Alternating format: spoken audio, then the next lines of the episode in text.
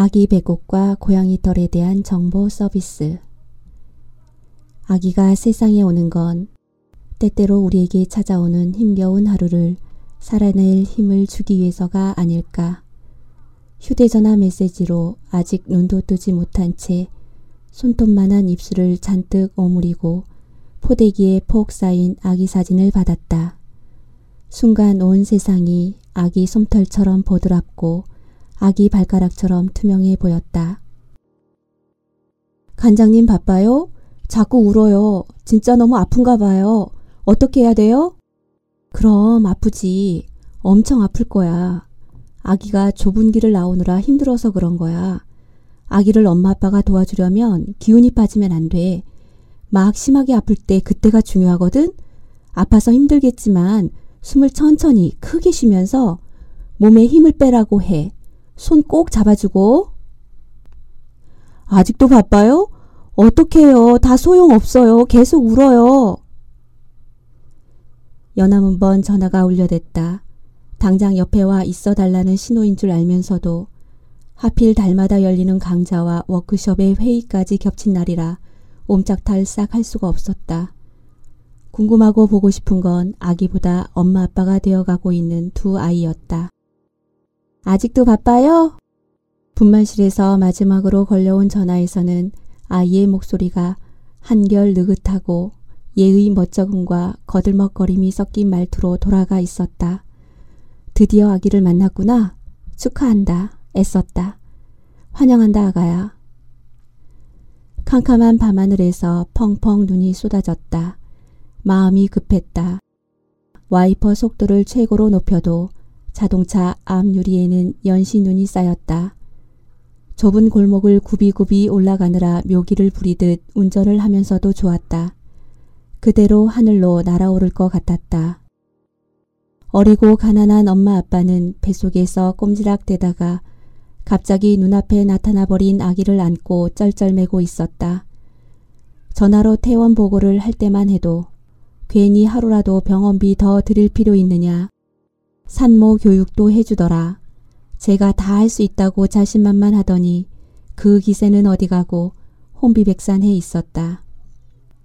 얼기설기 싸놓은 포대기를 들춰보니 병원 신생아실에 있던 그대로 안고 온 모양이다. 병원 로고가 찍힌 포대기 안에는 기저귀가 가슴까지 닿는 작은 아기가 베네저고리를 슬쩍 팔에 걸치고 있었다. 베네저고리는 끈이 흘러내려서 거의 알몸이고 얼굴은 이마부터 턱까지 피지로 뒤덮여 있었다. 준비해간 옷과 속사계로 갈아입히면서 따뜻한 물수건으로 닦아주려는데 도구가 없었다. 도시가스 공급은 이미 오래전에 끊어져 온수도 나오지 않고 가스레인지에는 아예 잡동사니를 쌓아놓는 선반이 되어 있었다. 물을 끓일 수 있는 도구는 전기포트 하나뿐. 물을 담을 대야 하나 없었다. 어디서 배달받았던 그릇을 남겨두었던 건지 국수 그릇 하나를 간신히 찾아내 전기포트에 끓인 물을 담았다. 아쉬운 대로 고양이 세수를 시킬 참이었다. 오늘은 추워서 목욕은 어렵겠다. 가재로 얼굴이랑 손만 좀 씻기자. 가재 수건 좀 줘봐. 엄마 아빠가 동시에 묻는다. 가재가 뭐예요? 헉, 단숨에 상황이 파악된다. 새내기 아이 아빠가 뭐든 잘할 수 있다고 큰 소리를 친 건 진심이었을 것이다. 단지 마음과 달리 실제로 할 줄 아는 게 없었을 뿐 대체 무엇부터 어디까지 배워야 하나. 쌀랑한 방에 어린 새 식구를 두고 발길이 떨어지질 않았다. 아기 보겠다고 따라 나섰던 우리 집네 아이만으로 차에 이미 빈자리가 없었지만 택시를 불러서라도 꾸역꾸역 태우고 올까 맘이 오락가락했다. 결국 새 식구를 놓고 돌아왔다. 눈이 쏟아지는 어둡고 비탈진 골목으로 아기와 산모를 데리고 내려올 일도 걱정이었지만 이 목숨들이 앞으로 살아갈 날들 동안 배워야 할 거의 모든 걸 배우게 될 기회를 방해하고 싶지 않았다. 끝까지 마음이 쓰인 건 고양이였다.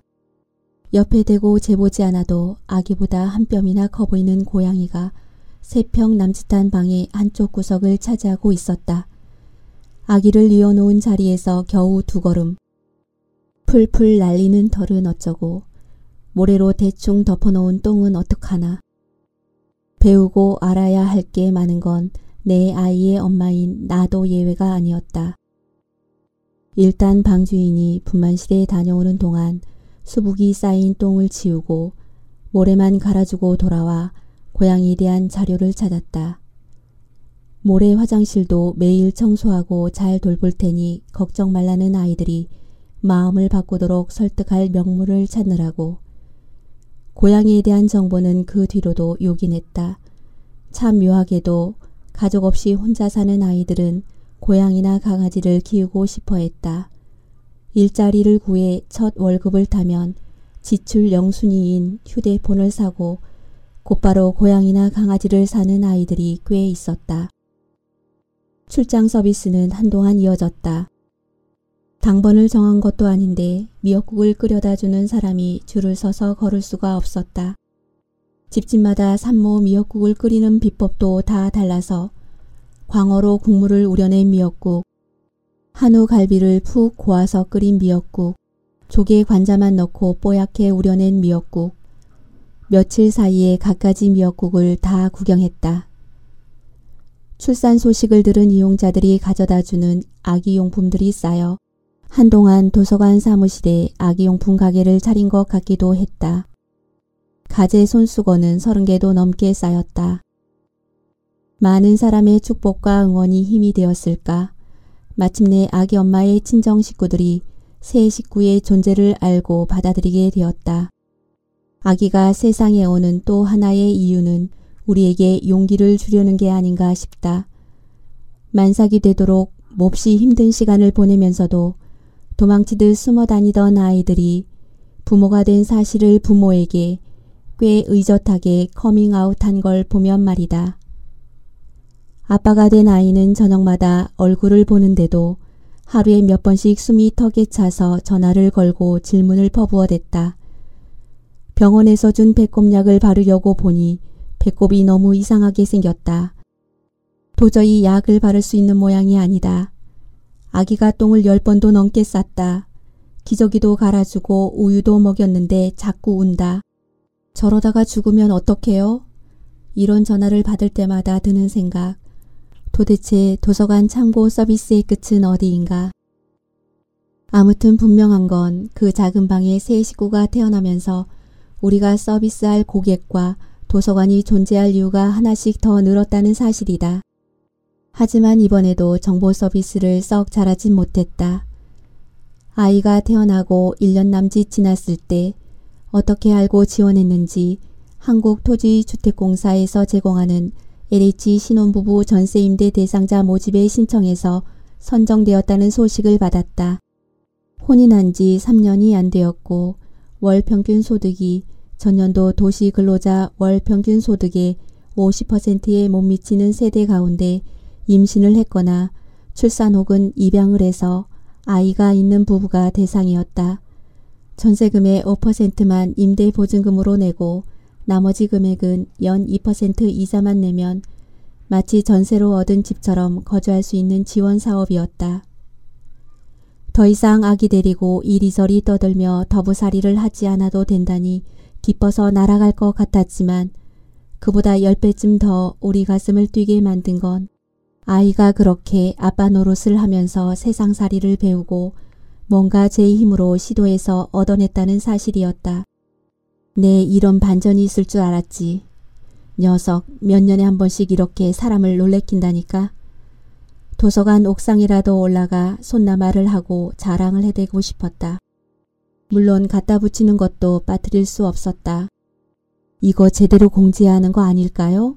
도서관에서 이런 중요한 정보를 서비스해야 하잖아요. 신혼부부 전세 임대는 정말 필요한데 모르는 사람이 얼마나 많겠어요? 그렇죠?